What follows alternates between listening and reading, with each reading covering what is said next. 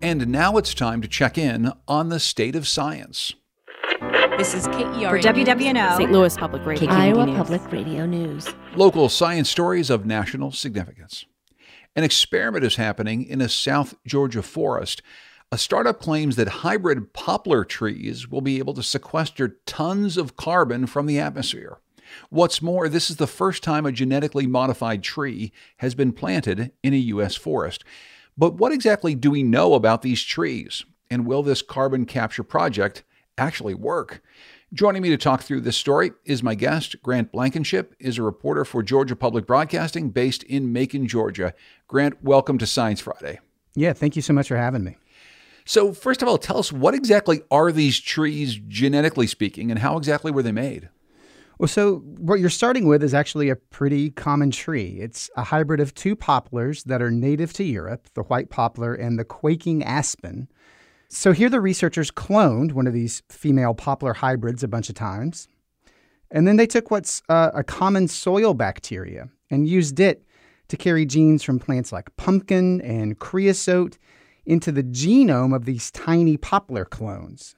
And so the idea here is that by restricting the expression of that one gene, the trees would become better at making their own food, and in turn, they would really pack on the biomass. So, what exactly is the carbon sequestration that's being promised with these trees? Because we hear an awful lot about attempts to sequester more carbon from the atmosphere. Right. So, you know, Living Carbon is the name of the company that's selling these trees, and they make two claims about them. Um, one, they promise that this this genetic manipulation of photosynthesis is going to make the trees grow twice as fast as unmodified poplars, as the ones that haven't had this transgenic overhaul. And then remember, you know, photosynthesis, trees sort of breathe in carbon dioxide on the front end of photosynthesis. So the company's second claim is that as these trees are growing twice as fast, they're also adding almost 30% more carbon based biomass than in these unmodified trees. Wow. So, so these are some pretty big claims. This is not peer reviewed stuff. Are these just are these estimates just coming from the company? I mean, how accurate are these? Right. I mean, so far these estimates are just coming from the company. This isn't something that's been peer reviewed in a journal. And it's also from a laboratory experiment, very controlled conditions where they've observed these effects, these uh, this product. Yeah, I mean, so far there really isn't any proof from an actual forest planting that these trees are going to do what the company says they will. This is Science Friday from WNYC Studios. So, Grant, this is important to, to note. This isn't just a carbon sequestration effort. This is being done because people want to harvest these trees for the lumber market. So, what do we know about that? Right. Yeah. I mean, this is really, really being driven by market incentives, right? The free market economy and all that. Uh, so, the first thing to understand is that they're aimed at two very different parts of the market, these trees. The first is just what you'd think it's wood. Um, my assumption is that a mill is probably pretty agnostic about the genome of your tree. You know, wood is wood.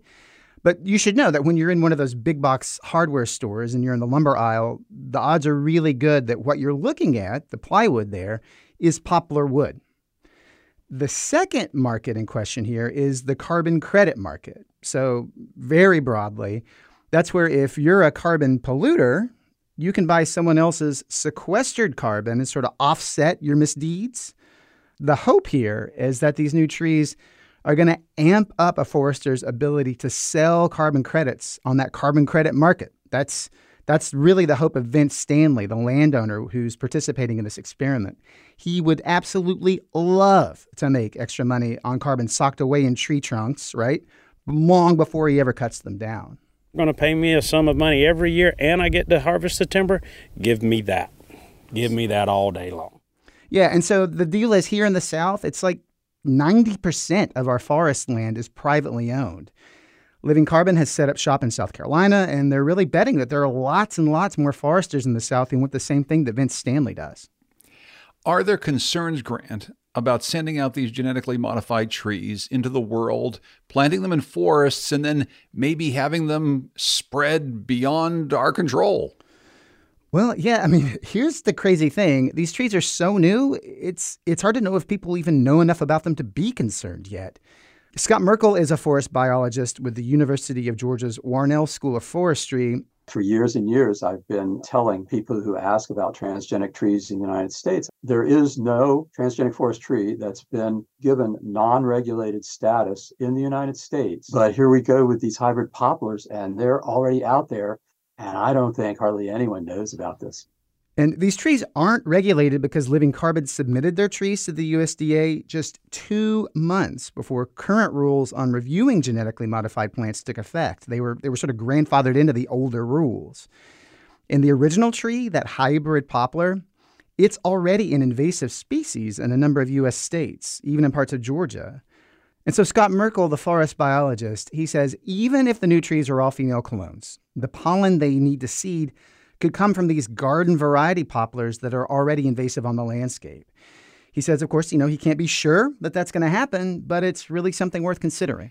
It's such an interesting story, fascinating technology, and as we used to say on the program, maybe a good thing, bad thing about the environment, Grant. I'm glad that you're covering it. Thanks so much for joining us. Yeah, my pleasure. Thank you for having me. Grant Blankenship is a reporter for Georgia Public Broadcasting based in Macon, Georgia.